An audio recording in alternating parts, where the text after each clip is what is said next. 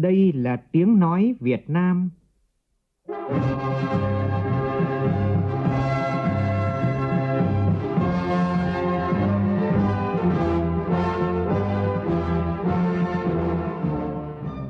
là tiếng nói Việt Nam, phát thanh từ Hà Nội, thủ đô nước Cộng hòa xã hội chủ nghĩa Việt Nam.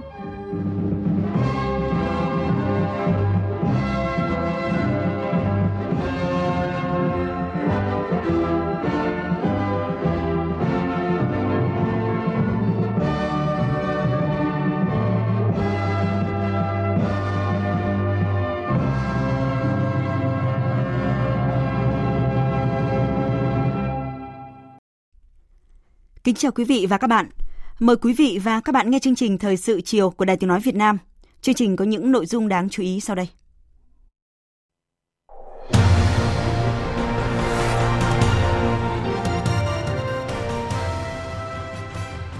Ngày làm việc thứ ba của hội nghị lần thứ 12 Ban chấp hành Trung ương Đảng khóa 12 thảo luận về đề án phương hướng bầu cử đại biểu Quốc hội khóa 15 và đại biểu Hội đồng Nhân dân các cấp nhiệm kỳ 2021-2026. Phát biểu tại chương trình giao lưu điển hình toàn quốc trong học tập và làm theo tư tưởng đạo đức phong cách Hồ Chí Minh, Thủ tướng Nguyễn Xuân Phúc nhấn mạnh làm những việc có lợi cho dân, cho nước là trách nhiệm và danh dự của mỗi cán bộ, đảng viên và người dân. Tối nay tại Hà Nội diễn ra lễ trao giải thưởng sáng tác và quảng bá tác phẩm văn học nghệ thuật báo chí theo chủ đề học tập và làm theo tư tưởng đạo đức phong cách Hồ Chí Minh. Sau 8 lần điều chỉnh giảm, vào chiều nay giá xăng đã đồng loạt tăng nhẹ, trong khi đó giá dầu được điều chỉnh giảm. Trong phần tin quốc tế, đối thoại quốc phòng ba bên Mỹ, Nhật Bản, Hàn Quốc nhằm thúc đẩy xây dựng một nền hòa bình lâu dài và phi hạt nhân hóa trên bán đảo Triều Tiên. Bạo lực gia tăng tại Afghanistan buộc quân đội chuyển từ trạng thái phòng vệ sang tấn công.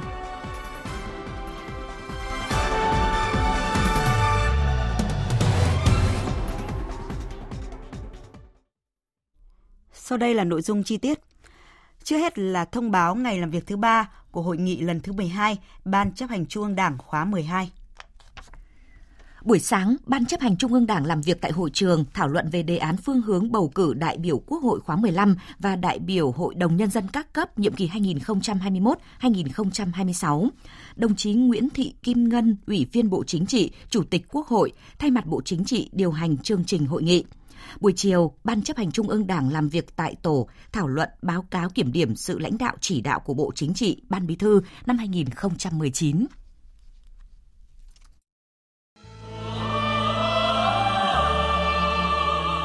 Hồ Chí Minh đẹp nhất tên người.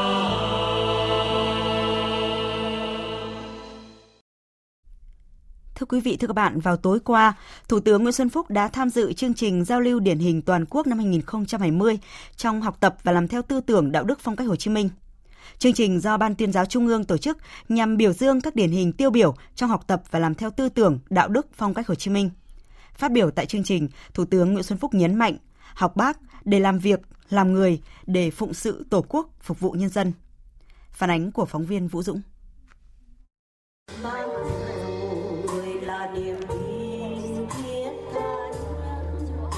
Trong lòng dân và trong trái tim nhân loại.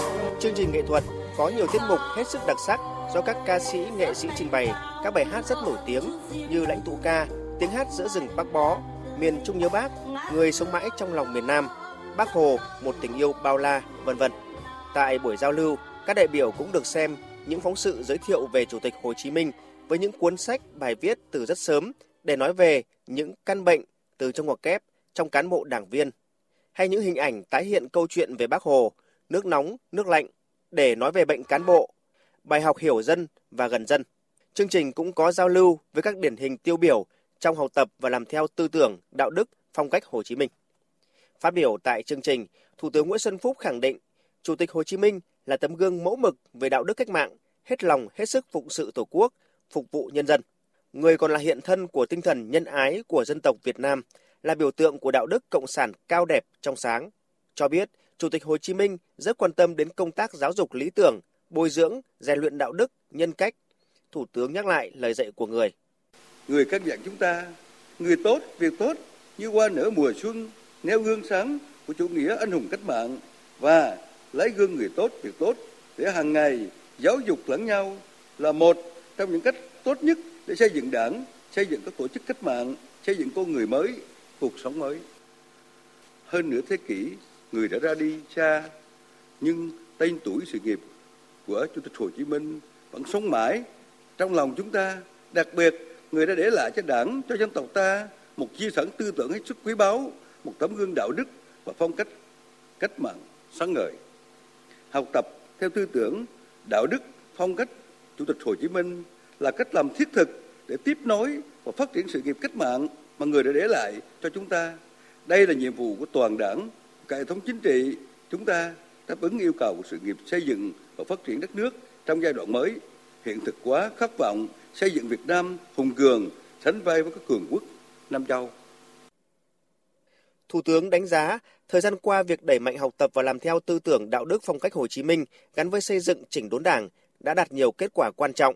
Từ phong trào này đã xuất hiện nhiều điểm sáng, tấm gương điển hình, mô hình mới, cách làm sáng tạo, tạo sức lan tỏa nhân rộng trong xã hội, góp phần quan trọng củng cố và bảo vệ nền tảng tư tưởng, văn hóa, đạo đức của Đảng, đồng thời tiếp sức cổ vũ toàn thể nhân dân ta kiên định, hăng hái, phấn đấu thực hiện thắng lợi mục tiêu độc lập dân tộc gắn liền chủ nghĩa xã hội. Trong buổi giao lưu này, chúng ta xúc động được gặp những tập thể, những cá nhân chấp nhận mọi khó khăn gian khổ, nỗ lực vươn lên, vượt qua thử thách và cống hiến hết mình ngày đêm để góp phần không nhỏ vào những thành tựu chung của đất nước. Trong đó có những thầy thuốc kiên cường trên mặt trận phòng chống dịch Covid-19 trong thời gian qua. Qua chương trình những tấm gương sáng về học tập và thăm theo bác, những câu chuyện cảm động về tinh thần trách nhiệm với dân, với nước, với công việc được giao, về tình yêu thương của người, về đạo đức cách mạng trong sáng sẽ được lan tỏa trên đời sống xã hội, tạo động lực thúc đẩy phát triển đất nước. Thay mặt lãnh đạo Đảng và Nhà nước, Mặt trận Tổ quốc Việt Nam, tôi nhiệt liệt chúc mừng và biểu dương các tập thể, cá nhân đại diện cho những điển hình tiên tiêu biểu trong cả nước tham dự hội buổi gặp mặt hôm nay. Đây là chương trình thật sự có ý nghĩa quan trọng khi được tổ chức đúng vào dịp kỷ niệm 130 năm ngày sinh nhật của bác. Để việc học tập và làm theo tư tưởng đạo đức phong cách Hồ Chí Minh thực sự hiệu quả, trở thành thói quen tự giác, việc làm thường xuyên của mỗi người theo Thủ tướng, mỗi người cần xác định rõ mục đích, lý tưởng học tập của mình. Học là để làm việc, làm người, để phụng sự Tổ quốc, phục vụ nhân dân. Thủ tướng đề nghị các cấp, các ngành áp dụng và nhân rộng các mô hình tốt, cách làm hay, gần gũi, dễ học, dễ hiểu, tạo sức lan tỏa, khơi dậy được niềm tin, nhiệt huyết và lý tưởng từ trong sâu thẳm tâm hồn mỗi cán bộ đảng viên và từng người dân. Cùng với đó là tiếp tục phát hiện và tôn vinh kịp thời các điển hình tiêu biểu trong học tập và làm theo tư tưởng đạo đức phong cách Hồ Chí Minh. Có những cơ chế, chính sách động viên, khen thưởng kịp thời các cá nhân tập thể có đóng góp tích cực, đồng thời có biện pháp ngăn chặn, chấn chỉnh, uốn nắn các nhận thức, hành vi lệch lạc, kiên quyết bảo vệ nền tảng tư tưởng của Đảng, đấu tranh phản bác các quan điểm sai trái, thù địch. Để khích lệ, nâng bước mỗi chúng ta thêm vững vàng, tự tin trên con đường cách mạng mà Đảng Bắc Hồ đã lựa chọn. Thủ tướng đã trích những câu thơ của nhà thơ Tố Hữu, yêu bác, lòng ta trong sáng hơn. Xin nguyện cùng người vươn tới mãi, vững như muôn ngọn giải Trường Sơn. Tại buổi giao lưu, Thủ tướng Nguyễn Xuân Phúc và các đại biểu đã nghe nhiều tấm gương điển hình tiêu biểu, chia sẻ những việc noi theo tấm gương, làm theo lời dạy của Chủ tịch Hồ Chí Minh. Bác sĩ Nguyễn Trung Cấp, trưởng khoa cấp cứu Bệnh viện nhiệt đới Trung ương, sau 2 tháng ở bệnh viện chiến đấu chống dịch bệnh, đã chia sẻ về việc cùng các y bác sĩ tuyến đầu trên mặt trận chống dịch COVID-19 đã nỗ lực hết mình gác lại những lợi ích cá nhân vì mục tiêu cao nhất là điều trị cho người bệnh, không để bệnh nhân nào tử vong, góp phần quan trọng vào bảo vệ sức khỏe và tính mạng của nhân dân.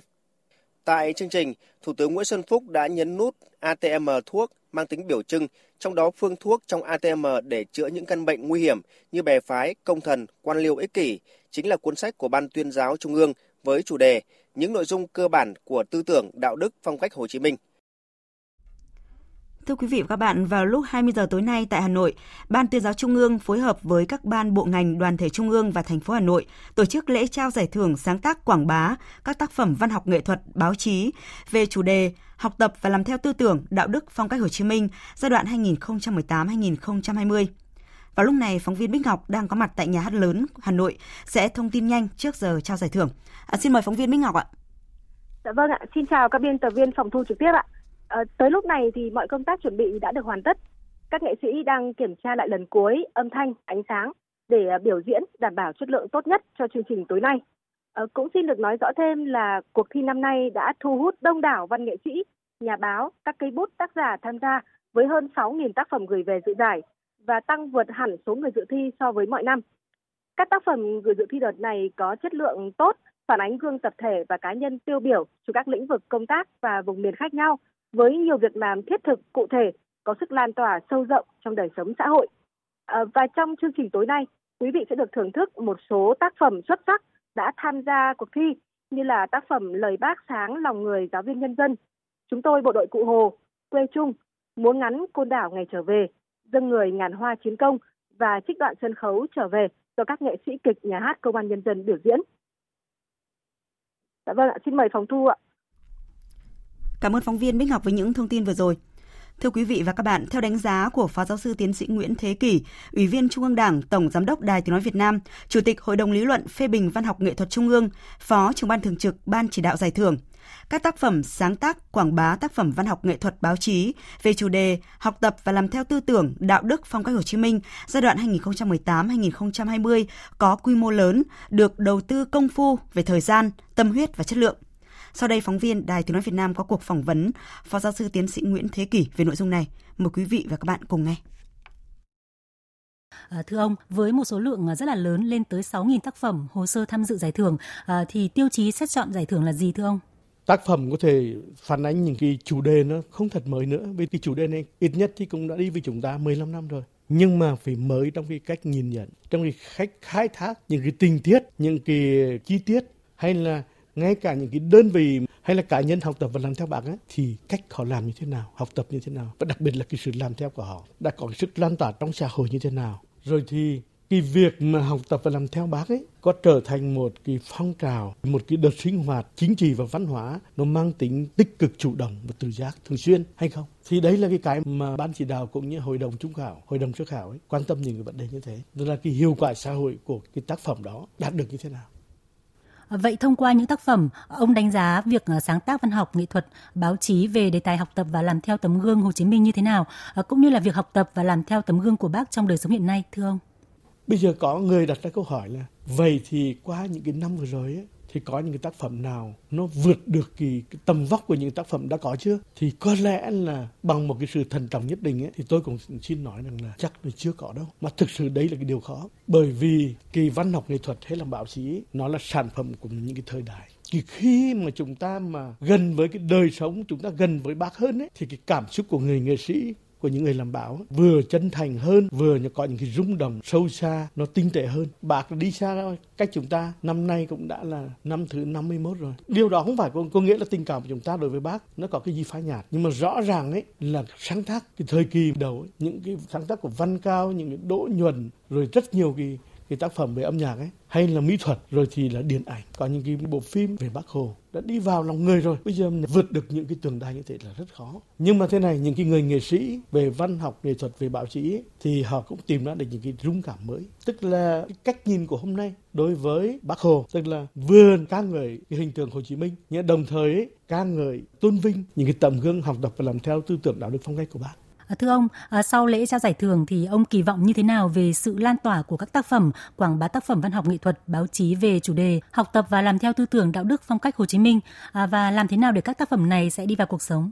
Mỗi cái lần ờ, xét và trao giải thưởng ấy thì ờ, làm sao mà quảng bá tác phẩm văn học nghệ thuật báo chí về học tập và làm theo tư tưởng đạo đức phong cách Hồ Chí Minh ấy phải lan tỏa trong xã hội qua công tác tuyên truyền. Bởi vì nếu như không có công tác tuyên truyền ấy thì một cái người tốt một cái việc tốt một cái tập thể tốt một cái cá nhân tốt ấy thì nó chỉ dừng lại trong một cái không gian nhất định. Nhưng mà nếu mà chúng ta tuyên truyền thật tốt ấy, thì nó được lan tỏa trong xã hội và nhiều người làm theo. Thì đấy là cái mục tiêu mà cái cuộc sinh hoạt chính trị rất lớn của chúng ta ấy. thì qua cái tác phẩm báo chí văn học nghệ thuật ấy thì nó được lan tỏa báo chí cũng có cách của báo chí nhưng văn học nghệ thuật cũng có cái kênh của văn học nghệ thuật. Nó mềm mại hơn nó đầm thẳm hơn nó đi sâu vào cái đời sống tình cảm của con người hơn. Thì đấy là cái điều mà mong muốn của ban chỉ đạo và ban tổ chức giải thưởng.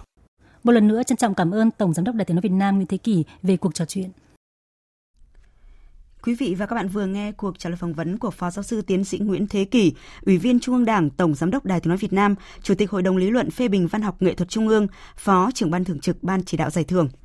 Và thưa quý vị và các bạn, lễ trao giải thưởng sáng tác quảng bá tác phẩm văn học nghệ thuật báo chí về chủ đề học tập và làm theo tư tưởng đạo đức phong cách Hồ Chí Minh giai đoạn 2018-2020 sẽ được Đài Tiếng nói Việt Nam tường thuật trực tiếp trên kênh Thời sự VOV1 vào lúc 20 giờ tối nay. Mời quý vị và các bạn chú ý đón nghe. Thời sự VOV nhanh, tin cậy, hấp dẫn. Chương trình Thời sự chiều sẽ được tiếp tục với các tin đáng chú ý khác. Xây dựng Đắk Lắk là trung tâm vùng Tây Nguyên, thu hút nhân lực và phát triển đội ngũ cán bộ là người dân tộc thiểu số, vấn đề giao thông, phát triển nông lâm nghiệp là những nội dung được các đại biểu thảo luận sôi nổi tại hội nghị phản biện xã hội dự thảo báo cáo chính trị trình Đại hội Đảng bộ tỉnh Đắk Lắk lần thứ 17 diễn ra vào hôm nay. Phóng viên Đài tiếng nói Việt Nam thường trú tại Tây Nguyên phản ánh. Các đại biểu đã tập trung thảo luận các nội dung về chủ đề báo cáo chính trị và phương châm đại hội, đánh giá kết quả thực hiện nghị quyết Đại hội Đảng bộ tỉnh lần thứ 16, nhiệm kỳ 2015-2020, mục tiêu, chỉ tiêu và định hướng phát triển nhiệm kỳ 2020-2025, các nhóm nhiệm vụ, giải pháp, định hướng phát triển và các nhiệm vụ trọng tâm. Về chủ đề báo cáo chính trị và phương châm đại hội, đa số các đại biểu thống nhất chọn phương án chủ đề nâng cao năng lực, sức mạnh lãnh đạo, sức mạnh chiến đấu của Đảng bộ, phát huy sức mạnh đại đoàn kết dân tộc, tập trung phát triển kinh tế xã hội nhanh, bền vững, bảo đảm vững chắc quốc phòng an ninh, xây dựng Đắk Lắk giàu đẹp, bản sắc, xứng đáng là trung tâm vùng Tây Nguyên. Trong đó, đại biểu đề nghị làm rõ thêm thành tố, xứng đáng là trung tâm vùng Tây Nguyên một cách cụ thể hơn, cần làm rõ trung tâm là gì, trung tâm về đô thị hay trung tâm về kinh tế văn hóa xã hội của vùng. Về phương châm của đại hội là khẩu hiệu hành động xuyên suốt của cả nhiệm kỳ 5 năm 2020-2025. Vì vậy, cần chỉ đạo hành động thống nhất, đồng bộ, không xem nhẹ nội dung nào. Các đại biểu cũng nhấn mạnh đến định hướng phát triển kinh tế xã hội của tỉnh Đắk Lắk trong nhiệm kỳ mới, với nội dung quan trọng liên quan đến thế mạnh phát triển của tỉnh là nông lâm nghiệp. Ông Dương Thanh Tương, Chủ tịch Hội đồng Tư vấn Dân chủ Pháp luật và Kinh tế, Ủy ban Mặt trận Tổ quốc Việt Nam tỉnh Đắk Lắk đề xuất, cùng với các cây công nghiệp chủ lực khác, thì tỉnh nên đưa cây mắc ca vào quy hoạch nông lâm nghiệp để giải quyết kép vấn đề kinh tế và môi trường. Thì tôi đề xuất là trong cái cơ cấu cây trồng đó, ngoài cây cà phê, tiêu và một số các cái trồng khác thì xác định đưa cây maca vào trong ờ, định hướng phát triển về cây kinh tế xã hội của vùng Đắk Lắk. Bởi vì cây maca là một cây mà nó đa mục tiêu, nó là cây chống hạn, nó cây trồng rừng, nó cây số đó giảm nghèo, nó là cái cây mà tạo nên một cái sản phẩm kinh tế có giá trị cao. Nhiều đại biểu cũng cho rằng phát triển giao thông là yếu tố quan trọng thúc đẩy kinh tế và xã hội phát triển. Cùng với đó, Vấn đề đào tạo đội ngũ nhân lực, nguồn cán bộ cho tỉnh cũng cần quan tâm và đưa vào thành chỉ tiêu nghị quyết. Ông Võ Tấn Tài, Phó chủ nhiệm Hội đồng Tư vấn về Văn hóa Giáo dục Xã hội, Ủy ban Mặt trận Tổ quốc Việt Nam tỉnh Đắk Lắk nêu ý kiến. Tỉnh ủy đã có những dự án lớn à, nhằm tạo ra sự chuyển biến về chất của kinh tế xã hội của tỉnh Đắk Lắk. Thí dụ như là dự án đường cao tốc Buôn Ma Thuột Nha Trang. Rồi chúng ta cũng có cái đề án xây dựng cao tốc Buôn Ma Thuột Liên Khương của Lâm Đồng. Rồi à, À, chúng ta nâng cấp cái trường đại học à, Tây Nguyên. Thì tôi thấy là à, cần phải bổ sung thêm là nâng cấp cái trường đại học Bông Thuộc là cái đại học thứ hai của Thất Tắc và cái hệ thống các trường cao đẳng, nhất là trường cao đẳng nghề của thanh niên dân tộc. Thứ ba là việc xây dựng Buôn Ma Thuột thành đô thị trung tâm của vùng Tây Nguyên theo kết luận 67 của Bộ Chính trị. Đó là nhiệm vụ chung của toàn tỉnh, cần phải đưa vào nghị quyết. Sáng nay, đoàn công tác do Thứ trưởng Bộ Lao động Thương binh và Xã hội Lê Tấn Dũng làm trưởng đoàn đã có buổi làm việc tại Thành phố Hồ Chí Minh về công tác hỗ trợ người dân gặp khó khăn do dịch COVID-19 theo nghị quyết 42 của chính phủ. Và theo báo cáo của Sở Lao động Thương binh và Xã hội thành phố thì tính đến hôm nay đã có hơn 278.000 người dân bị ảnh hưởng bởi dịch COVID-19 đã nhận được khoản hỗ trợ với tổng số tiền là hơn 324 tỷ đồng. Trong khi đó, Ủy ban nhân dân thành phố Hà Nội vừa ban hành quyết định về việc tiếp tục thực hiện giai đoạn 2 các chính sách hỗ trợ người dân gặp khó khăn do đại dịch COVID-19 trên địa bàn. Thông tin cho biết. Quyết định quy định rõ 5 nhóm đối tượng được thụ hưởng gói an sinh xã hội đợt 2 trên địa bàn thành phố gồm người lao động tự do bị mất việc làm, người lao động bị chấm dứt hợp đồng lao động, hợp đồng làm việc nhưng không đủ điều kiện hưởng trợ cấp thất nghiệp. Người lao động làm việc theo chế độ hợp đồng lao động phải thỏa thuận tạm hoãn thực hiện hợp đồng lao động, nghỉ việc không hưởng lương. Hộ kinh doanh cá thể, người sử dụng lao động vay vốn để trả lương ngừng việc đối với người lao động nhóm đối tượng được thụ hưởng gói an sinh xã hội phải lập hồ sơ đề nghị hỗ trợ, gửi đến Ủy ban Nhân dân cấp phường, xã nơi cư trú hợp pháp sau ngày 15 hàng tháng. Thời gian gửi hồ sơ xét duyệt chậm nhất là vào ngày 15 tháng 7. Quyết định có hiệu lực từ ngày 12 tháng 5 năm 2020. Thưa quý vị và các bạn, câu chuyện hàng nghìn người dân ở huyện Thọ Xuân, tỉnh Thanh Hóa tự nguyện làm đơn xin không nhận tiền hỗ trợ do ảnh hưởng của dịch COVID-19 để nhường lại kinh phí cho người khó khăn hơn. Câu chuyện này thì đã lan tỏa mạnh mẽ trong xã hội.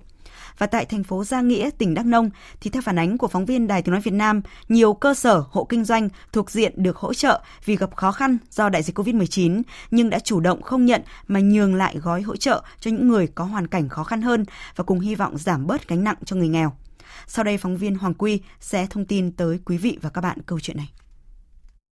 Là người thuộc nhóm đối tượng lao động tự do phải ngừng kinh doanh để thực hiện lệnh giãn cách xã hội phòng chống dịch COVID-19, nên quán cà phê Hom của bà Trần Thị Mận ở phường Nghĩa Tân, thành phố Giang Nghĩa, tỉnh Đắk Nông thuộc diện được hỗ trợ theo quyết định 15 của Thủ tướng Chính phủ với mức hỗ trợ 1 triệu đồng. Tuy nhiên, tự xét thấy hoàn cảnh gia đình không quá khó khăn nên bà đã chủ động không nhận tiền hỗ trợ để nhường lại cho các hộ nghèo trên địa bàn tỉnh. Xã hội quan tâm như vậy cũng là cái tốt. Trong cái thời gian dịch bệnh không buôn bán được thì có những người họ còn à, à, vất vả, khó khăn rồi à, à, trong cái cuộc sống trang trải trong gia đình họ còn nhiều cái vất vả về cái chính sách như vậy là tốt cho xã hội trong thời gian này. Nhưng mà cô thì cô không có không có không nhận dù sao thì mình cũng còn hơn những người kia ờ, một tí thì mình cũng dừng lại cái số ờ, ờ, đó cho người khác. Tương tự, cơ sở kinh doanh dịch vụ ăn uống của ông Nguyễn Đức Duyến ở phường Nghĩa Trung, thành phố Gia Nghĩa cũng thuộc đối tượng được nhận hỗ trợ sau thời gian dài phải đóng cửa để thực hiện phòng chống dịch COVID-19. Tuy thời gian vừa rồi nghỉ dịch, hoạt động kinh doanh bị ngừng trệ, nhưng gia đình ông Duyến cũng thống nhất nhường lại tiền hỗ trợ cho những gia đình có hoàn cảnh khó khăn hơn. Rất cảm ơn đến à, Đảng và Nhà nước quan tâm để hỗ trợ cho các hộ à, kinh doanh nhỏ lẻ như chúng tôi. Nhưng mà trong mùa dịch bệnh vừa rồi, dịch ừ, vừa rồi thì cũng à, nghỉ trong thời gian là cũng ngót ngót một tháng nhà nước cũng có nói là có hỗ trợ nhưng mà tôi cũng xin từ chối phần tiền hỗ trợ đó để nhường cho những người khác bởi vì cũng thấy là, là rất còn nhiều hộ người ta còn khó khăn hơn mình quán cà phê Zone của anh Nguyễn Đức Thái ở phường Nghĩa Trung thành phố Giang Nghĩa cũng mới hoạt động trở lại sau thời gian dài đóng cửa. Chủ quán cà phê Zone cho biết trước đây lượng khách tới quán uống cà phê nước giải khát rất đông. Mặc dù gặp nhiều khó khăn, ảnh hưởng lớn đến thu nhập khi nghỉ dịch Covid, nhưng xét thấy cơ sở của mình sẽ nhanh chóng ổn định, nên anh Thái muốn dành sự hỗ trợ của nhà nước cho các đối tượng khó khăn hơn, đặc biệt là những con người ở tuyến đầu chống dịch. Trong cái đợt dịch đấy qua thì mình vẫn vẫn cầm cự được, vẫn tự lo được. Thì có những người người ta ảnh hưởng nhiều hơn, nặng hơn, khó khăn hơn, cần thiết hơn thì à, để xin nhường để cho những người đến được nhận cái gói đấy rồi một số như à, y bác sĩ hay là các uh, chiến sĩ uh, ở tuyến đầu chống dịch ấy, thì uh, cũng uh, thật sự cũng cũng cũng vất vả và cũng uh, cần có một số cái món quà nó động viên thần để cho người ta làm việc cho tốt hơn. Mặc dù gặp nhiều khó khăn do ảnh hưởng bởi dịch Covid-19, nhưng tại Đắk Nông, một số cơ sở, hộ kinh doanh đã bày tỏ nguyện vọng không nhận hỗ trợ của nhà nước để nhường cho người nghèo Hành động này đã thể hiện tinh thần tự chủ và đoàn kết trong thời điểm cả nước cùng chung tay phòng chống dịch. Thưa quý vị và các bạn, giữa tâm bão của dịch COVID-19 thì khi đất nước đang chịu hậu quả nặng nề, thì việc người dân ở tỉnh Thanh Hóa và Đắk Nông tự nguyện xin không nhận tiền hỗ trợ để nhường lại cho người khó khăn hơn. Đó thực sự là những nghĩa cử đẹp, những tấm lòng nhân ái rất đáng trân trọng. Hơn 340 hành khách là công dân Việt Nam từ Liên bang Nga vừa trở về nước an toàn trên chuyến bay VN62 của Vietnam Airlines đáp xuống sân bay Vân Đồn vào sáng nay. Chuyến bay do các cơ quan chức năng của Việt Nam, Đại sứ quán Việt Nam tại Nga và Vietnam Airlines phối hợp thực hiện. Hành khách trên chuyến bay bao gồm trẻ em dưới 18 tuổi, người cao tuổi, người ốm đau, du học sinh không có nơi lưu trú do trường học và ký túc xá đóng cửa, người lao động hết hạn thị thực và hợp đồng lao động. Ngay sau khi hạ cánh tại sân bay Vân Đồn, toàn bộ hành khách được kiểm tra sức khỏe và cách ly tập trung theo quy định. Những trường hợp nếu phát hiện dương tính với SARS-CoV-2 sẽ được chuyển đến điều trị tại các cơ sở y tế, đảm bảo ngăn ngừa lây nhiễm ra cộng đồng. Máy bay được khử khuẩn trước khi tiếp tục khai thác. Trước đó ngày 12 tháng 5, chuyến bay VN63 từ Hà Nội đi Moscow đã chở theo một số hành khách Nga hồi hương, đồng thời vận chuyển một số hàng hóa y tế do các đơn vị trong nước gửi tặng cộng đồng người Việt tại Nga. Sau 8 lần điều chỉnh giảm, giá xăng E5 RON 92 và RON 95 trong nước đã đồng loạt tăng từ chiều hôm nay, trong khi đó giá dầu được điều chỉnh giảm. Cụ thể, xăng E5 RON 92 tăng 578 đồng mỗi lít và xăng RON 95 tăng 604 đồng một lít. Như vậy là sau điều chỉnh, các mức giá là xăng E5 RON 92 ở mức 11.520 đồng một lít và xăng RON 95 là 12.235 đồng một lít. Thưa quý vị và các bạn, như vậy là với kỳ điều chỉnh này thì mặc dù là giá xăng có tăng nhưng mà vẫn ở mức thấp, trên dưới 12.000 đồng một lít. Tuy nhiên thì giá cước vận tải lại vẫn đứng im và dư luận đặt vấn đề là khi giá cước không được điều chỉnh tỷ lệ thuận với giá xăng thì chính hành khách là người đang chịu thiệt thòi. Phóng viên Tỷ Huỳnh ghi nhận ý kiến của người dân về vấn đề này. Trước đây, khi giá xăng dầu nhích lên liên tục thì các doanh nghiệp, nhất là doanh nghiệp vận tải nhanh chóng điều chỉnh tăng giá cước rồi tăng giá hàng tiêu dùng. Gần đây, giá xăng dầu giảm liên tục nhưng rơi vào thời điểm giãn cách xã hội, nhu cầu đi lại và tiêu thụ hàng tiêu dùng thấp nên ít ai để ý xem tại sao giá cả không được điều chỉnh tương ứng với giá xăng. Nhưng đến thời điểm này, khi mọi hoạt động kinh doanh, sản xuất và đời sống đang dần trở lại ổn định, thì việc giá cước vận tải vẫn chưa được điều chỉnh giảm, khiến cho hành khách sử dụng dịch vụ thấy bất hợp lý. Đang mua vé xe về Quảng Ngãi tại bến xe miền Đông, ông Vũ Thuyện Thuận, 55 tuổi cho biết do bị bệnh nên ông thường xuyên vào thành phố Hồ Chí Minh để khám chữa bệnh. Từ trước khi dịch xảy ra cho đến nay, giá vé tuyến Quảng Ngãi thành phố Hồ Chí Minh vẫn đứng im, mặc dù giá xăng dầu đã giảm gần một nửa so với trước. À, về Quảng Ngãi, hầu như tháng nào cũng đi, 540. Giờ thôi mua vừa bán thích thì đi, không thích thì thôi. Chứ người ta không bắt thì mình, bây giờ không chấp nhận là không được. Kiểu gì cũng phải đi. Còn bây giờ người ta có lương tâm hoặc người ta có lòng người ta giảm giá à, thì coi như là mình đó cái chi phí đi. Còn người ta không thì bây giờ người người ta tăng giá mình cũng phải đi mà. Do tâm lý lo ngại dịch bệnh, thời gian qua, anh Lê Hoàng ở quận Bình Thạnh thường xuyên sử dụng dịch vụ giao hàng của các hãng xe ôm công nghệ để mua thức ăn. Anh Hoàng cũng ngạc nhiên khi giá xăng xuống thấp, thế mà giá dịch vụ loại hình này cũng không giảm, thậm chí còn nhích lên. Tôi cũng rất là e ngại khi ra ngoài đường. Tôi thường xuyên sử dụng các dịch vụ à, book đồ ăn tận tận nhà. Cũng tại một địa chỉ mà trước đây thì tôi khi mà tôi book thì chỉ có 12 đến 15 ngàn nhưng mà hiện nay thì tăng lên lên 17 ngàn đến 20 ngàn. Theo khảo sát của phóng viên Đài Tiếng Nói Việt Nam, không chỉ giá cước vận tải hành khách liên tỉnh hay giá dịch vụ của các hãng xe ôm công nghệ dẫm chân tại chỗ, mà các hãng taxi cũng giữ nguyên giá cũ. Nhà đầu tư kỳ vọng có cơ chế đột phá hơn nữa trong dự thảo luật đầu tư theo hình thức đối tác công tư, gọi tắt là luật PPP. Đây là thông điệp được cộng đồng doanh nghiệp đưa ra tại buổi tọa đàm trực tuyến với chủ đề Luật PPP có đủ hấp dẫn nhà đầu tư ngoại. Tọa đàm do Phòng Thương mại và Công nghiệp Việt Nam, Viện Nghiên cứu Chính sách và Phát triển Truyền thông và Cơ quan Phát triển Quốc tế Hoa Kỳ phối hợp tổ chức vào sáng nay. Phóng viên Trung Hiếu thông tin. Theo kế hoạch, dự thảo luật đầu tư theo hình thức đối tác công tư PPP được trình Quốc hội xem xét vào kỳ họp cuối tháng 5 này. Đây là dự thảo luật được nhà đầu tư rất quan tâm. Đặc biệt, các nhà đầu tư nước ngoài vốn có năng lực mạnh về tài chính, kỹ thuật và kinh nghiệm đầu tư quốc tế đang đặt kỳ vọng rất lớn vào việc tham gia đầu tư xây dựng cơ sở hạ tầng như là giao thông, năng lượng là những lĩnh vực Việt Nam đang còn yếu và có rất nhiều dư địa phát triển. Do đó, thời gian vừa qua, nhiều đối tác phát triển của Việt Nam, các tổ chức kinh tế quốc tế đã gửi thư tham gia ý kiến vào nhiều nội dung, kể cả về chính sách cũng như là vào thuật ngữ, câu chữ trong dự thảo luật PPP. Tổng hợp các vấn đề nhà đầu tư nước ngoài đặt ra, ông Phạm Ngọc Lâm, Phó vụ trưởng vụ kinh tế, Văn phòng Quốc hội cho biết. Ờ, cơ chế chia sẻ phần tăng giảm doanh thu thì hiện nay thì là dự thảo luật thì mới bổ sung thêm một phương án nữa là chia sẻ phần lỗ do cái nguyên nhân là chính sách pháp luật hoặc là quy hoạch của nhà nước có sự thay đổi làm doanh nghiệp bị lỗ thì trong dự thảo luật đấy đang có hai phương án như để xin kiến đại biểu hội ờ, ngoài ra thì ý kiến các nhà đầu tư nhà tổ chức nước ngoài mong muốn là có cái cơ chế bổ sung cái nguồn để chia sẻ doanh thu hoặc chia sẻ lỗ này thì là ngoài cái nguồn từ ngân sách nhà nước thì đề xuất hình thành cơ chế quỹ như kinh nghiệm của số nước hoặc là thành lập ra một doanh nghiệp nhà nước chẳng hạn để thực hiện cái nhiệm vụ ờ, bảo lãnh này. Góp ý vào dự thảo luật PPP, các chuyên gia kinh tế nhìn nhận rằng việc thiết kế và xây dựng luật cũng như là hợp đồng PPP phải thể hiện được nguyên tắc các đối tác bình đẳng trước pháp luật, đảm bảo lợi ích các bên hài hòa và rủi ro được chia sẻ. Do đó, vấn đề đặt ra là phải tạo điều kiện đàm phán linh hoạt, cơ chế thực thi thông thoáng, lĩnh vực hợp tác hấp dẫn và đa dạng để thu hút nhà đầu tư. Ông Vũ Tiến Lộc, Chủ tịch Phòng Thương mại và Công nghiệp Việt Nam, cơ quan đại diện cộng đồng doanh nghiệp nhấn mạnh. ba điểm đột phá trong đường lối của đảng và trong đó đột phá trong xây dựng cơ sở tầng là một điểm đột phá thế thì bây giờ luật pháp về đối tác công tư cũng phải đạt yêu cầu đột phá để có thể thúc đẩy cái sự đột phá trong lĩnh vực này hiện nay chúng ta là đang có cái sự xa lầy trong quản lý đầu tư công. 30 tỷ đô la tiền tươi tác thuật nằm trong túi của các bộ ngành các địa phương không thể giải ngân nổi. Là vì nó vướng mắc nó rắc rối về thủ tục. Chúng ta cũng đừng để cho cái PP cũng rắc rối về thủ tục như vậy thì chúng ta sẽ không thể huy động được các cái nguồn lực cho cái sự phát triển. Theo ông Vũ Tiến Lộc, chúng ta đang đứng trước thời cơ vàng để thu hút nhà đầu tư, nhất là các nhà đầu tư nước ngoài tham gia các dự án xây dựng cơ sở hạ tầng của quốc gia theo hình thức đối tác công tư PPP. Muốn vậy cần phải có đột phá về thể chế, mà cụ thể được thể hiện qua luật đầu tư theo hình thức đối tác công tư PPP đủ sức cạnh tranh trong thu hút dòng vốn đầu tư với các nền kinh tế đã có nhiều kinh nghiệm triển khai hình thức đầu tư theo mô hình đối tác công tư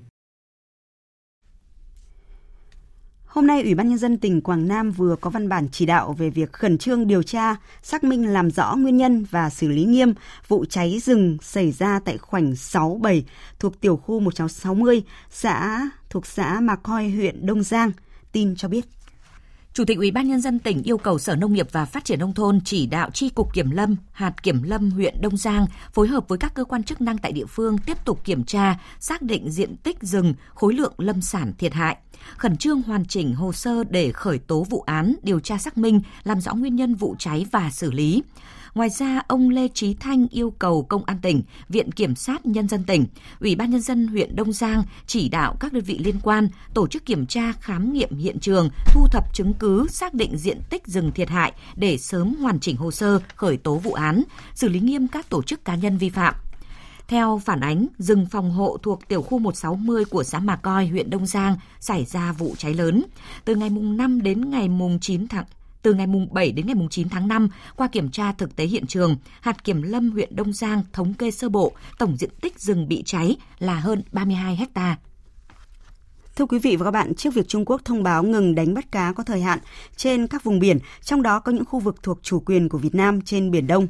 Mới đây thì Bộ Nông nghiệp và Phát triển Nông thôn đã khẳng định là việc Trung Quốc tạm ngừng đánh cá đối với những khu vực thuộc chủ quyền của Việt Nam trên Biển Đông là không có giá trị và đồng thời đề nghị các tỉnh, thành phố động viên ngư dân bám biển, sản xuất bình thường trong phạm vi vùng biển của Việt Nam.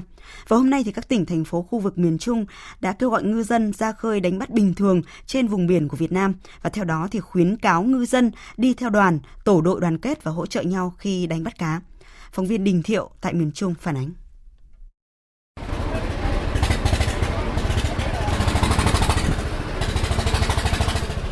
Sáng sớm, cảng cá Thọ Quang, thành phố Đà Nẵng, rất đông tàu thuyền của các ngư dân miền Trung cập cảng sau chuyến đánh bắt dài ngày.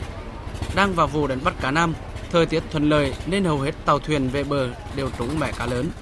Ngư dân Nguyễn Lai, một trụ tàu cá đánh bắt xa bờ ở phường Nại Hiên Đông, quận Sơn Trà cho biết, nhiều năm trở lại đây, cứ vào tháng 5 là phía Trung Quốc cấm đánh bắt cá trên biển, trong đó có cả vùng biển Hoàng Sa của Việt Nam. Ngư dân Nguyễn Lai cho biết, bà con ngư dân vẫn ra khơi bám ngư trường đánh bắt trên vùng biển của Việt Nam. Tàu cá BD 94847TS của ngư dân Nguyễn Văn Đào ở tỉnh Bình Định làm chủ tàu vừa đánh bắt từ vùng biển Hoàng Sa trở về cảng cá Thảo Quang, thành phố Đà Nẵng để bán cá. Ông Nguyễn Văn Đào cùng bàn thuyền cho biết, bán cá sông là ông nhập nhiên liệu nước ngọt thực phẩm để trở lại biển đánh bắt. Bao năm nay, tàu của ông vẫn đánh bắt ở ngư trường truyền thống này. Vì vậy, phía Trung Quốc ra thông báo cấm đánh bắt ở cả vùng biển của Việt Nam là vô lý. Theo ông Nguyễn Văn Đào, để đảm bảo an toàn, các tàu phải đi đánh bắt theo đoàn, mỗi đoàn từ 10 đến 15 chiếc, giữ khoảng cách gần nhau để hỗ trợ khi có sự cố trên biển. Mình đi dùng biển của Việt Nam, mình dùng biển của Việt Nam mình như thâu bình thường. Dùng biển của mình đi ra dùng biển đi tập đoàn mấy chiếc rồi chục chiếc thì đi tập đoàn, tập đoàn đi trong trong cũng gần gần cách một hải lý rồi vậy. Ông Phan Văn Mỹ, Phó Giám đốc Sở Nông nghiệp và Phát triển Nông thôn thành phố Đà Nẵng cho biết, đơn vị đã thông báo và khuyến cáo ngư dân bám biển, bám ngư trường truyền thống của mình. Hiện nay thì cũng đang thông báo cho ngư dân cũng đánh bắt bình thường. Thì hiện nay đang chỉ đạo các đơn vị trực thuộc chi cục thủy sản để hướng dẫn trong quá trình đăng kiểm làm việc của dân cũng đã tuyên truyền cụ thể rồi là vẫn đánh bắt bình thường hướng dẫn cho ngư dân là đi theo tổ đội đó nhóm đó gì là mình phải hỗ trợ cho nhau vùng biển của mình mình đánh đừng xâm phạm biển người khác thôi. Ông Nguyễn Văn Huân, Phó Giám đốc Sở Nông nghiệp và Phát triển Nông thôn tỉnh Quảng Trị cho biết, việc Trung Quốc đơn phương thông báo cấm đánh bắt trên biển, trong đó có khu vực biển của Việt Nam là không có giá trị. Địa phương cũng đã thông báo ngư dân bám ngư trường truyền thống và đánh bắt bình thường. vì là vùng biển của mình mà Trung Quốc từ tuyên bố là về luật pháp là không có giá trị phải làm công văn hướng dẫn cho người dân đi bật máy giám sát sinh trình lên những cái vùng đó thì Trung Quốc ngang ngược tuyên bố thế thì mình phải chú ý vì tàu họ có trang thiết bị thông tin ra tầm xa hết rồi có hiện tượng gì là thì phải bảo về bờ ngay Quý vị và các bạn đang nghe chương trình Thời sự chiều của Đài Tiếng nói Việt Nam. Tiếp theo là một thông tin đáng chú ý, Thành phố Hồ Chí Minh và các tỉnh thành phố phía Nam đang trải qua những ngày nắng nóng nhất trong năm. Học sinh vừa đi học trở lại sau kỳ nghỉ dài ngày chống dịch Covid-19 thì thời tiết oi bức khiến các em mệt mỏi và các bệnh bác sĩ nhi khuyến cáo là với thời tiết này thì là điều kiện thuận lợi cho dịch bệnh phát triển và tấn công trẻ em. Phản ánh của phóng viên Kim Dung thường trú tại thành phố Hồ Chí Minh. Khoảng 9 giờ sáng, nhiệt độ ngoài trời ở thành phố Hồ Chí Minh đã lên tới 36 đến 37 độ C.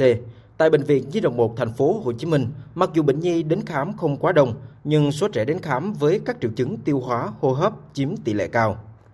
À, bé bị ói giống như có ra giống da máu vậy đó mấy cái sợ tơ tơ đỏ đỏ nên sợ là cứ bị sốt huyết không nên sợ đi khám mới hai bữa nay à nó bị ngừa bắt đầu lập nổi à, giống như bật bán rôm à, sảy rồi gì á rồi nữa.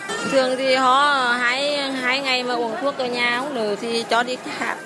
Nó lừ đừ này hai ngày rồi. Sáng dậy đau bụng ói. Thấy nó cũng lãm hôi nhiều lắm nhưng mà cũng uống nước. À, tại khí hậu nóng nực quá trong người nó chịu không nổi sao? Bác sĩ Phạm Văn Hoàng trưởng khoa khám bệnh bệnh viện Di đồng 1 cho biết do tình hình dịch Covid nên số bệnh nhi đến đây khám giảm Cùng kỳ năm ngoái, mỗi ngày khoa tiếp nhận khoảng 5.000 bệnh nhi, thì hiện nay chỉ có hơn 2.500 trẻ đến khám. Tuy nhiên, trong đó phần lớn trẻ bị các bệnh về viêm đường hô hấp trên như viêm họng, amidan hay tai giữa hoặc nhiễm trùng đường hô hấp dưới như viêm phế quản, tiểu phế quản, viêm phổi. Thời tiết nắng nóng làm giảm sức đề kháng của trẻ, trong khi đó các tác nhân gây bệnh siêu vi khuẩn hay còn gọi là virus có điều kiện tốt để bùng phát và tấn công, khiến trẻ rất dễ mắc bệnh. Bác sĩ Phạm Văn Hoàng lưu ý phụ huynh là nắng oi bức với nhiệt độ cao, tia cực tím tác động vào da có thể làm tổn thương hệ miễn dịch. Cho nên, sau 9 giờ sáng đến 4 giờ chiều, phụ huynh hạn chế cho trẻ ra nắng. Nhiệt độ này bắt đầu tăng lên, thấy em bé nó mệt mỏi, à, nết giới hoạt động hơn là chúng ta phải lưu ý ta điều chỉnh lại cho em bé trong mát rồi bật nhiệt độ, điều hòa phù hợp ở 28 độ cho em bé uống nhiều nước. Còn trong cái trường hợp kéo dài mà nếu mình không lưu tâm á, thì cái hệ miễn dịch của em bé nó sẽ giảm xuống. Thì mình thể thấy em bé bắt đầu nó mệt mỏi, ha, rồi sau đó có thể xuất hiện ho, sốt tiêu chảy. Còn tại bệnh viện Di đồng 2 từ tháng 1 đến tháng 4 năm nay, lượng bệnh nhi đến khám và điều trị cũng giảm nhiều. Cụ thể, bệnh nhi ngoại trú giảm khoảng 50% còn bệnh nhi nội trú giảm 40% Tuy nhiên, số trẻ đến khám với các triệu chứng viêm đường hô hấp cũng nhiều. Các bác sĩ nhi cho rằng, thời tiết cộng với việc trẻ đi học trở lại sau một thời gian dài gây khó khăn cho việc chăm sóc trẻ, gia tăng nguy cơ trẻ bị bệnh hô hấp, tiêu hóa. Theo bác sĩ Đặng Thị Kim Huyên, trưởng khoa khám bệnh, Bệnh viện Nhi đồng 2, không chỉ ban ngày mà buổi tối thời tiết cũng rất oi bức, trẻ sẽ thích ngâm mình trong nước, bật điều hòa lạnh hơn, thích uống nước đá. Nhiều trẻ cũng có thói quen sử dụng nước đá sau khi chạy nhiều, ra nhiều mồ hôi nên rất dễ bị bệnh tấn công. Thời tiết này cũng khiến cho thức ăn dễ bị hư hỏng, nên nếu trẻ vô tình không biết mà ăn vào thì có thể dẫn đến rối loạn tiêu hóa. Phụ huynh tùy triệu chứng mà có cách chăm sóc trẻ phù hợp, bác sĩ Huyên cho biết ho sổ mũi thông thường thì có thể nhỏ mũi thông thoáng đường thở cho con. Uống những loại siro ho dạng thảo dược. Chứ mình đừng có uống những loại thuốc ho mà không được chỉ định của bác sĩ. Cho trẻ có thể nằm nghỉ ngơi ở những cái khu vực thông thoáng dễ chịu ăn uống. Sao mà những cái món mà trẻ có thể chấp nhận được? Thời tiết nắng nóng vẫn chưa có dấu hiệu hạ nhiệt, sắp tới trẻ khối mầm non sẽ đi học trở lại, cũng là thời điểm dễ bùng phát dịch sởi tay chân miệng. Vì vậy, các bậc phụ huynh cần chú trọng nâng cao sức đề kháng chăm sóc, vệ sinh cá nhân thường xuyên cho trẻ. Cha mẹ phải chú ý những thay đổi bất thường để đưa trẻ đi khám và điều trị bệnh kịp thời. Tiếp theo chương trình, biên tập viên Hiền Lương chuyển tới quý vị và các bạn một số thông tin thời tiết đáng chú ý. Thưa quý vị và các bạn, hiện nay ở vùng biển phía đông, miền Trung Philippines có một cơn bão đang hoạt động và có tên quốc tế là Vông Phong. Dự báo trong 24 giờ tới, bão di chuyển theo hướng Tây Tây Bắc, mỗi giờ đi được khoảng 10 km. Sức gió vùng gần tâm bão mạnh cấp 11, cấp 12, tức là từ 100 đến 135 km một giờ, giật cấp 14. Và bây giờ là những thông tin thời tiết đêm nay và ngày mai. Do ảnh hưởng của hội tụ gió trên mực 1.500m nên tối và đêm nay ở Bắc Bộ có mưa rào và rông cục bộ có mưa vừa mưa to. Trong mưa rông có khả năng xảy ra lốc, xét, mưa đá và gió giật mạnh. Tại Hà Nội, tối và đêm nay có lúc có mưa rào và rông. Trong mưa rông có khả năng xảy ra lốc, xét và gió giật mạnh. Trong khi đó, do ảnh hưởng của áp cao cận nhiệt đới nên nắng nóng tiếp tục diễn ra ở các tỉnh Tây Nguyên và Nam Bộ trong hai ngày tới là ngày 14 và ngày 15 tháng 5. Với nền nhiệt độ cao nhất phổ biến từ 35 đến 37 độ, có nơi trên 37 độ. Thời gian có nhiệt độ trên 35 độ là từ 11 đến 16 giờ. Và từ ngày mai, nắng nóng sẽ xuất hiện ở khu vực vùng núi phía Bắc và Trung Trung Bộ, cục bộ ở phía Tây Bắc Bộ và thời gian có nhiệt độ trên 35 độ là từ 11 đến 16 giờ.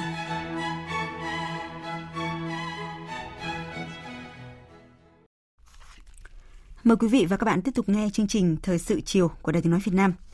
Thưa quý vị và các bạn, được tin đồng chí Đại tướng Sĩ Sạ Vạt Kẹo Bun Phan, nguyên Ủy viên Bộ Chính trị, nguyên Thủ tướng Chính phủ, nguyên Chủ tịch Ủy ban Trung ương Mặt trận Lào xây dựng đất nước từ trần. Và chiều nay, Thủ tướng Chính phủ Nguyễn Xuân Phúc đã dẫn đầu đoàn đại biểu cấp cao Đảng, Nhà nước Việt Nam sang dự quốc tang đồng chí Sĩ Sạ Vạt Kẹo Bun Phan. Nhóm phóng viên Vân Thiêng, Đặng Thùy, thường trú tại Lào đưa tin.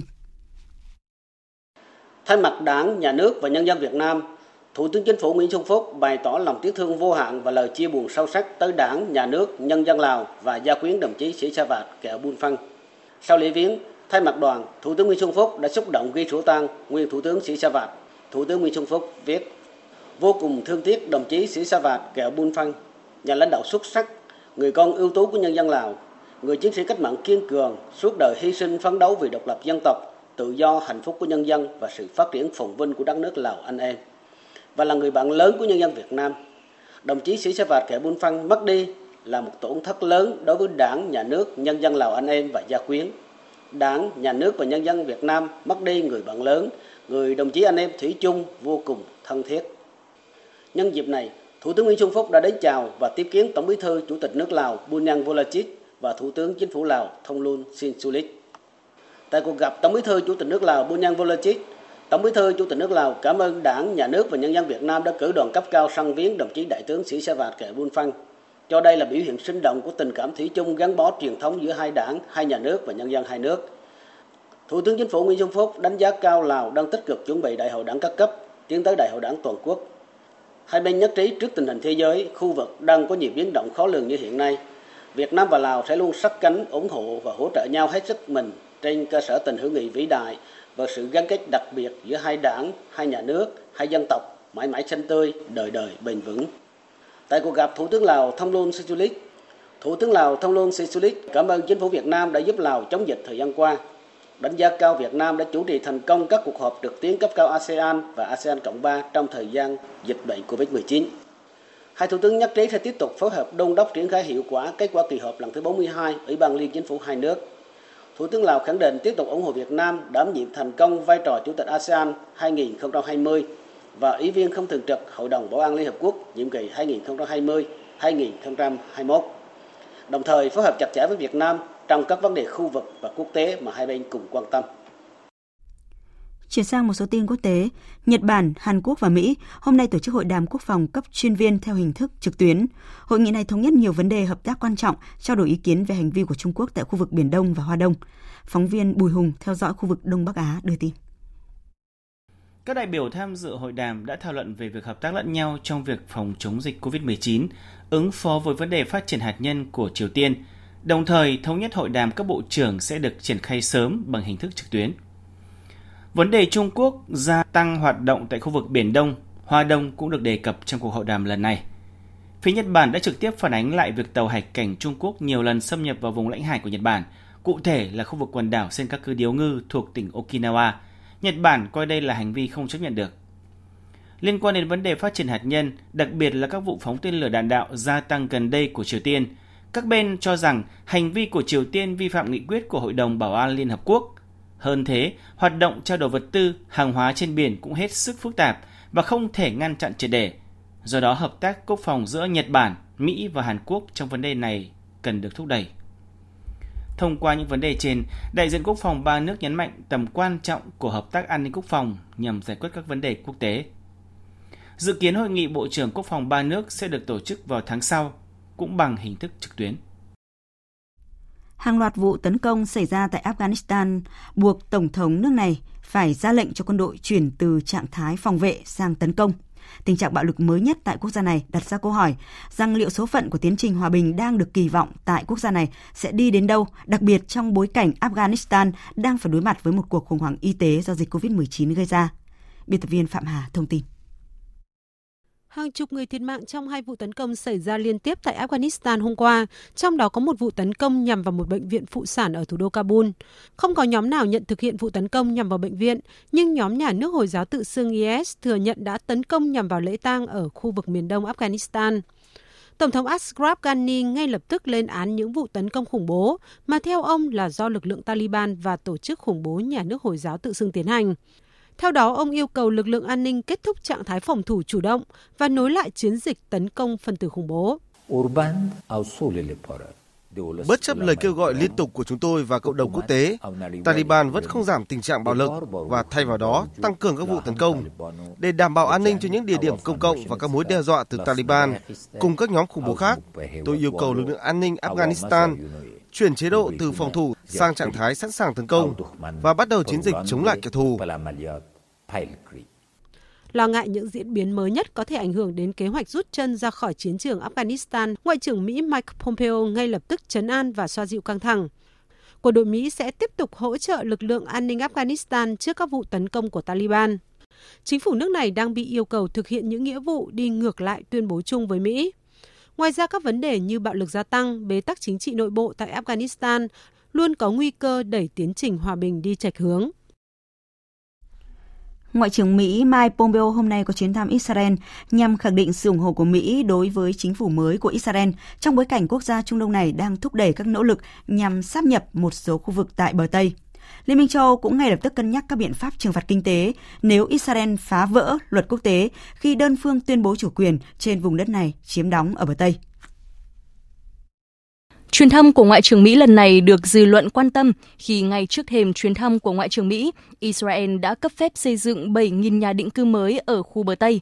Theo một số nguồn tin, kế hoạch sắp nhập một số khu vực ở bờ Tây của Mỹ có thể sẽ bắt đầu được thực hiện sau ngày 1 tháng 7, bày tỏ rõ lập trường quan điểm liên quan đến kế hoạch sắp nhập một số khu vực ở bờ Tây của Israel trước thềm chuyến thăm. Ngoại trưởng Mỹ Mike Pompeo nhấn mạnh đây là quyền quyết định của Israel. Trước khả năng Israel sắp nhập một phần tại khu vực bờ Tây chiếm đóng, chính quyền Palestine đã mời đại diện các nhóm phong trào Hồi giáo Hamas và Jihad tham dự một cuộc họp trong tuần này để thảo luận biện pháp đối phó. Không chỉ vấp phải sự phản đối của Palestine, kế hoạch sắp nhập của Israel cũng đối mặt với sự chỉ trích gay gắt của gần như toàn bộ cộng đồng quốc tế, bao gồm các đồng minh châu Âu của Mỹ và các đối tác Ả Rập quan trọng. Các nước Liên minh châu Âu bao gồm Pháp, Ireland, Bỉ đang cân nhắc các biện pháp trừng phạt kinh tế nếu Israel phá vỡ luật pháp quốc tế, đơn phương tuyên bố chủ quyền trên vùng đất nước này chiếm đóng ở bờ Tây.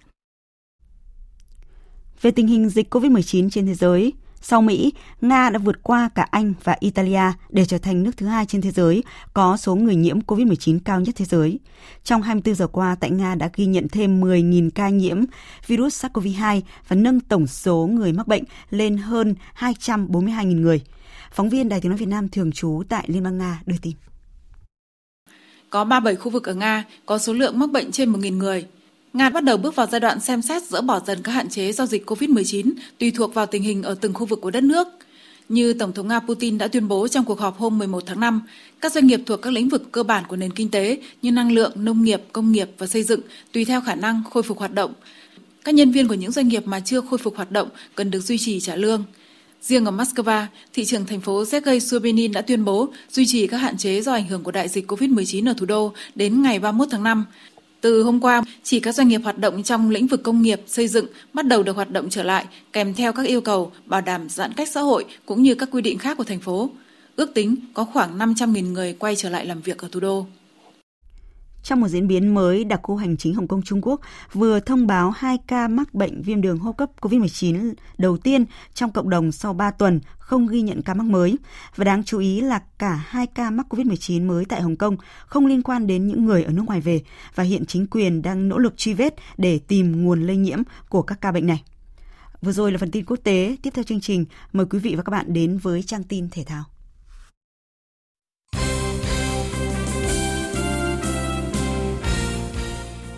Thưa quý vị và các bạn, hôm nay tại Hà Nội đã diễn ra hội nghị Ban chấp hành Liên đoàn bóng đá Việt Nam lần thứ 6 khóa 8 để thống nhất một số nội dung quan trọng, trong đó có quyết định thay đổi thể thức giải vô địch quốc gia 2020. Tại hội nghị này, một ủy viên ban chấp hành vắng mặt có lý do, 15 ủy viên còn lại đã biểu quyết về việc điều chỉnh điều lệ các giải bóng đá chuyên nghiệp và ngoài chuyên nghiệp.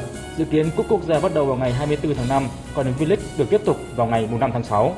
Tại buổi họp báo sau hội nghị, ông Lê Hoài Anh, Tổng thư ký VFF thông tin cụ thể. Chúng ta sẽ ờ, hoàn tất việc tổ chức lượt đi của giải vô địch quốc gia gồm 13 trận đấu, trong đó có hai trận đấu đã được tiến hành. Ờ, và sau khi kết quả của 13 trận đấu ờ, đó sẽ được dùng để phân nhóm. Nhóm trên gồm 8 đội sẽ thi đấu tranh chức vô địch một và xếp hạng từ 1, 2, 3 và nhóm dưới gồm 6 đội thì sẽ tránh một suất xuống hạng tức là cái suất xuống hạng năm nay chỉ là một chứ không phải năm trước đây với thể thức mới này, giải hạng nhất sẽ chỉ có một suất xuống hạng. Cụ thể 12 đội hạng nhất cũng chỉ thi đấu lượt đi rồi phân nhóm 6-6. Ban chấp hành VFF thống nhất áp dụng quy định của FIFA cho phép các đội bóng được thay tối đa 5 người với 3 lượt thay trong một trận đấu. Về việc mở cửa trở lại cho khán giả vào sân, VFF phải làm việc cụ thể với từng địa phương để đảm bảo triển khai theo hướng dẫn của cơ quan phòng chống dịch. Đáng chú ý, thay vì diễn ra vào tháng 12 như thông lệ, Đại hội thường niên VFF năm nay sẽ tổ chức vào tháng 8. Ông Lê Hoài Anh nói. Ngay sáng nay ủy ban chấp hành thống nhất cái đề xuất tổ chức ờ, đại hội thường niên vào tháng 8 năm 2020 và ờ, trách nhiệm chúng tôi là báo cáo cho ban chấp hành là cái quỹ thời gian như vậy là đảm bảo đủ để mà tiến hành các cái quy trình cần thiết để mà tổ chức đại hội ờ, theo quy định của điều lệ. Thường trực ban chấp hành sẽ có cái chỉ đạo các cái bước chuẩn bị để mà các tổ chức thành viên có thể giới thiệu ưu tiên cho vị trí phó chủ tịch tài chính và tài chính. Tại cuộc họp báo, Phó Chủ tịch VFF Cao Văn Chóng đã thông tin về quyết định kỷ luật cầu thủ U21 Đồng Tháp bán độ ở vòng loại U21 quốc gia 2019, trong đó có 10 cầu thủ bị cấm thi đấu 6 tháng và một cầu thủ bị treo giò 5 năm. Giải hạng nhất sắp tới với lại cúp quốc gia là các em là coi như là chắc chắn trăm trăm là không được tham gia rồi. Ban kỷ luật làm rất là chặt chẽ, vừa tiếp cận tài liệu báo cáo mà không phải một lần có những điểm chưa rõ và đề nghị giải trình thêm và thậm chí là đi vào tận Đồng Tháp và làm việc mà không phải là với câu lạc bộ mà chỉ là một số cơ quan ban ngành của Đồng Tháp. Việc vừa rồi ban kỷ luật cũng làm rất chặt chẽ và đúng quy trình cũng có bước ờ, giáo dục rèn luyện tiếp theo nữa chứ không phải là mình chỉ có quyết định kỷ luật này là là chấm hết. Do ảnh hưởng của dịch Covid-19, nguồn thu năm 2020 của liên đoàn dự báo giảm 6%, tình hình tài chính khó khăn, vì vậy VFF thông báo sẽ điều tiết nguồn thu chi đảm bảo cân đối tài chính cho năm 2020. Trong các kỳ SEA Games trước, Taekwondo luôn nằm trong nhóm 2 của đoàn thể thao Việt Nam. Môn thể thao này đang được đầu tư đúng hướng và chuẩn bị tích cực cho những giải đấu năm 2021 và 2022, trong đó có SEA Games 31 diễn ra tại Việt Nam. Để chuẩn bị cho các giải đấu này, hiện nay các đội tuyển trẻ đang tập luyện tại ba trung tâm gồm Hà Nội, Đà Nẵng và Cần Thơ. Tại Đà Nẵng, toàn đội có 16 vận động viên với trọng tâm hướng tới mục tiêu SEA Games 31 và Olympic trẻ 2022. Đây cũng là nơi có truyền thống đào tạo các lứa vận động viên đối kháng nữ đóng góp cho Taekwondo Việt Nam. Vận động viên Huỳnh Lê Bảo Trân chia sẻ. Em ờ, vào ờ, đội tuyển trẻ từ năm 2016 ờ, cho đến bây giờ và dự định sang năm là có SEA Games 31 thì em mong là mình có trong có tên trong danh sách để được tham dự cái giải SEA Games 31 đây. Huấn luyện viên Nguyễn Tiến Trung của đội tuyển Taekwondo trẻ quốc gia cho biết. Ở đây có khoảng 5 6 vận động viên thì chúng tôi cũng cố gắng à, là chờ à, từ giờ đến à, năm sau trận SEA Games sẽ phấn đấu được cố gắng là sẽ có một đến hai em tham dự SEA Games và có thành tích tại SEA Games 31 tại Việt Nam. Trong số 3 huy chương vàng đối kháng của Taekwondo Việt Nam tại SEA Games 30 thì hai huy chương vàng do công của các vận động viên đến từ Trung tâm huấn luyện thể thao quốc gia Đà Nẵng là Trương Thị Kim Tuyền và Phạm Thị Thu Hiền. Trong thời gian tới, lứa vận động viên tham dự Olympic trẻ SEA Games 31 cũng như lực lượng dự giải trẻ thế giới và châu Á cũng được kỳ vọng mang về thành tích cao cho Taekwondo Việt Nam. Sau quãng thời gian nghỉ dài, đội tuyển thể dục dụng cụ Hà Nội đã được tập trung và tập luyện trở lại. Không chủ quan trước dịch bệnh, với tiêu chí tập luyện nhưng vẫn phải an toàn, toàn đội đã áp dụng các biện pháp để các vận động viên an tâm tập luyện. Bà Đỗ Thùy Giang, Phó trưởng Bộ môn Thể dục Hà Nội cho biết. Trong cái thời gian vừa qua thì là trung tâm cũng phun thuốc khử khuẩn cứ một tuần một lần rất là đầy đủ và bài bản. Đến ngoài ra thì các cái nước ờ, sát khuẩn rửa tay rồi ờ, khẩu trang cũng các con phối hợp cùng với các phụ huynh là cũng đều đầy đủ. Tất cả các phụ huynh đều được thông báo là phải đo thân nhiệt cho con em mình. Sau hơn một tuần tập trở lại, các huấn luyện viên đội tuyển thể dục dụng cụ Hà Nội bắt đầu nâng dần độ khó, độ nặng cho các bài tập để nâng cao thể lực cho các vận động viên trước khi chuyển sang các bài tập chuyên môn. Theo kế hoạch, vào tháng 7 tới, đội sẽ tham dự giải thể dục dụng cụ trẻ toàn quốc 2020. Dự báo thời tiết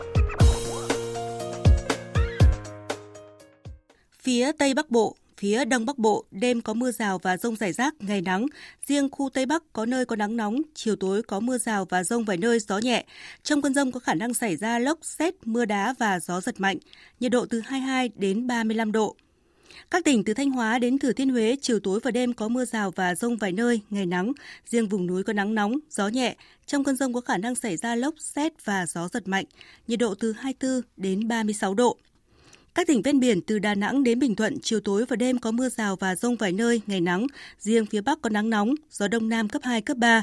Trong cơn rông có khả năng xảy ra lốc, xét và gió giật mạnh, nhiệt độ từ 24 đến 36 độ.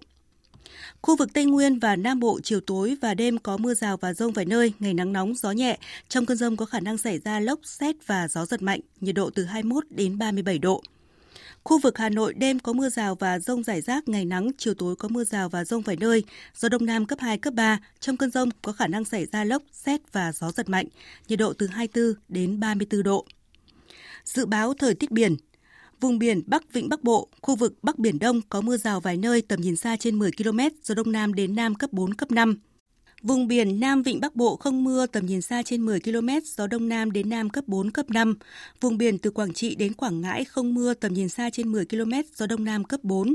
Vùng biển từ Bình Định đến Ninh Thuận, khu vực giữa Biển Đông không mưa, tầm nhìn xa trên 10 km, gió nhẹ.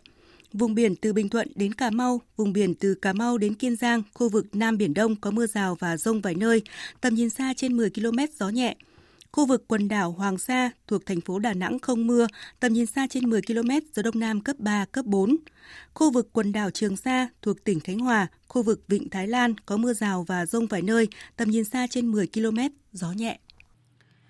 Quý vị và các bạn vừa nghe chương trình Thời sự chiều của Đài Tiếng Nói Việt Nam. Chương trình do các biên tập viên Nguyễn Hằng, Thu Hằng cùng phát thanh viên Phương Hằng, kỹ thuật viên Thu Hằng thực hiện, chịu trách nhiệm nội dung Lê Hằng.